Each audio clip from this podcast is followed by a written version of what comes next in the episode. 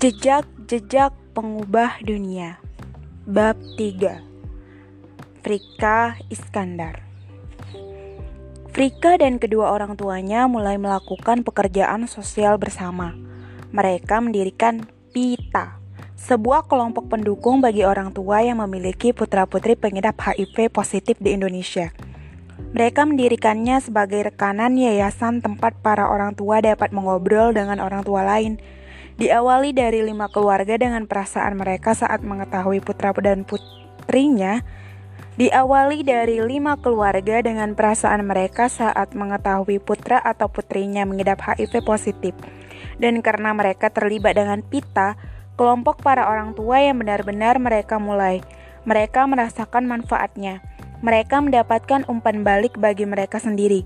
Saat melakukan sesuatu tentang sebuah isu, mereka merasa lebih baik. Alhasil, Frika meninggalkan bisnis keluarga untuk mengabdikan hidupnya murni untuk pekerjaan sosial khususnya dengan APN+. Ia menjadi seorang aktivis yang berbicara secara terbuka kepada pemuda-pemudi pengidap HIV di Asia. Menjadi panutan bagi para wanita muda dan pada saat yang bersamaan ia melalui beberapa kesulitan pribadinya, termasuk akhir pernikahannya. Tidak hanya karena masalah HIV, tapi lebih dari itu, ini tentang kehidupan itu sendiri. Anda tak dapat benar-benar menutup kedua mata Anda dan Anda tak dapat menyangkal, tidak menyadari dan mengabaikan apa yang terjadi dalam hidup ini. Apa yang terjadi pada saya bisa terjadi pada Anda. Apa yang terjadi pada saya bisa terjadi pada Anda juga.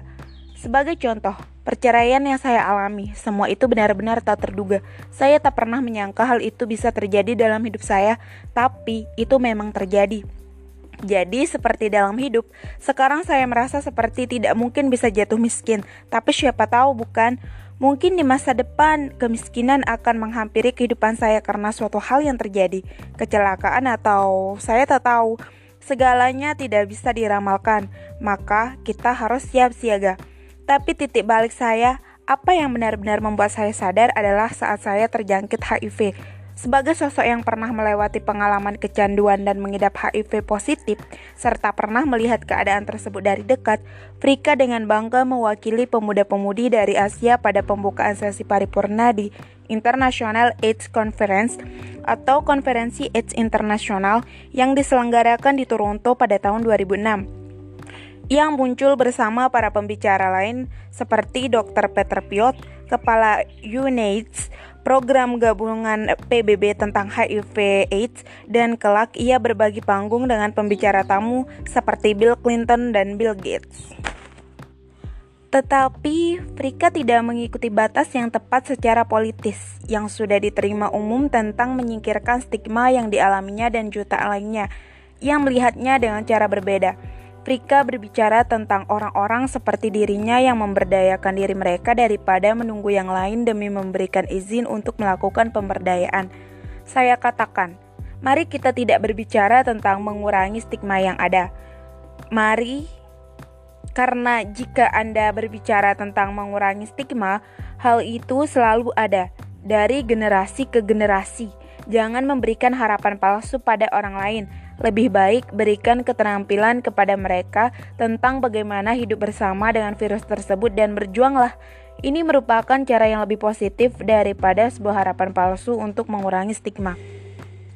Frika juga muncul dalam beberapa film pada konferensi AIDS Internasional 2008 di Meksiko, masih berjuang untuk diri sendiri dan masyarakat yang lebih luas. Ia mendorong komunitasnya untuk mengambil inisiatif, seperti dirinya yang telah berubah dari sosok yang membahayakan hidup diri sendiri dan orang lain menjadi sosok yang mendedikasikan hidup bagi orang lain. Selain itu, ia juga menghimbau mereka yang berada di luar dunia HIV positif. Di sisi lain, ada waktu-waktu tertentu saat mereka yang hidup dengan HIV perlu mengadakan pertemuan dengan kelompok mereka atau kelompok pendukung dengan orang-orang yang hidup dengan HIV. Tapi ini bukan berarti kita mengatakan bahwa kita memisahkan orang yang hidup dengan HIV, karena jika melakukan hal itu, kita hanya menciptakan kondisi eksklusif bagi orang-orang yang hidup dengan HIV dan mengucilkan diri kita sendiri. Berhasil melalui diskriminasi tersebut sekaligus menempatkan diri pada publik, Frika merasa bahwa hal yang terpenting adalah diberdayakan atau bahkan hanya diberikan dorongan untuk hidup. Saya sampai di titik ini dan orang lain pun dapat mencapainya juga. Dengan HIV, saya mampu bertahan dari diskriminasi. Sebagai contoh, para dokter gigi akan mendiskriminasikan saya. Ketika saya menjelaskan bahwa saya mengidap HIV positif, mereka tak mungkin bersedia menerima saya. Saya tak harus mengatakannya kepada mereka, tapi saya ingin memastikan bahwa mereka tidak akan menggunakan peralatannya lagi pada pasien lain. Sekarang, jika mereka menolak saya, saya cukup diberdayakan untuk mencari dokter gigi lain. Kecakapan semacam itulah yang perlu kita ajarkan kepada orang-orang untuk bertahan hidup.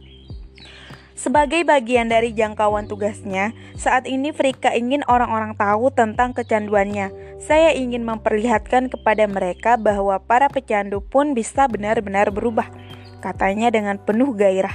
Anda mungkin tak ingin melihat saya saat memakainya. Saya sedang marah. Saya gila. Tapi saya mampu mencapai titik ini dan saya merasa orang-orang lain pun bisa. Saya pikir itulah mengapa bagian mengenai kecanduan dalam kisah saya ini penting untuk diceritakan. Jika saya dapat berubah, orang lain seharusnya memiliki kesempatan seperti itu juga. David dari pusat rehabilitasi selalu menyodorkan satu pertanyaan ini kepada saya. Apakah Anda seorang pemberi atau penerima?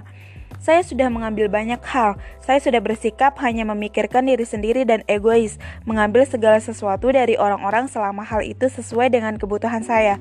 Lalu, saya tiba di titik ini saat saya ingin menjadi seorang pemberi. Dan itulah hakikat kehidupan. Apakah Anda seorang pemberi atau penerima? Saya ingin menjadi seorang pemberi. Meskipun tidak memperoleh banyak uang seperti yang ia dapatkan saat masih menjalankan bisnis-bisnisnya, Frika bersikap tegas terhadap nilai pada pilihan yang diambilnya.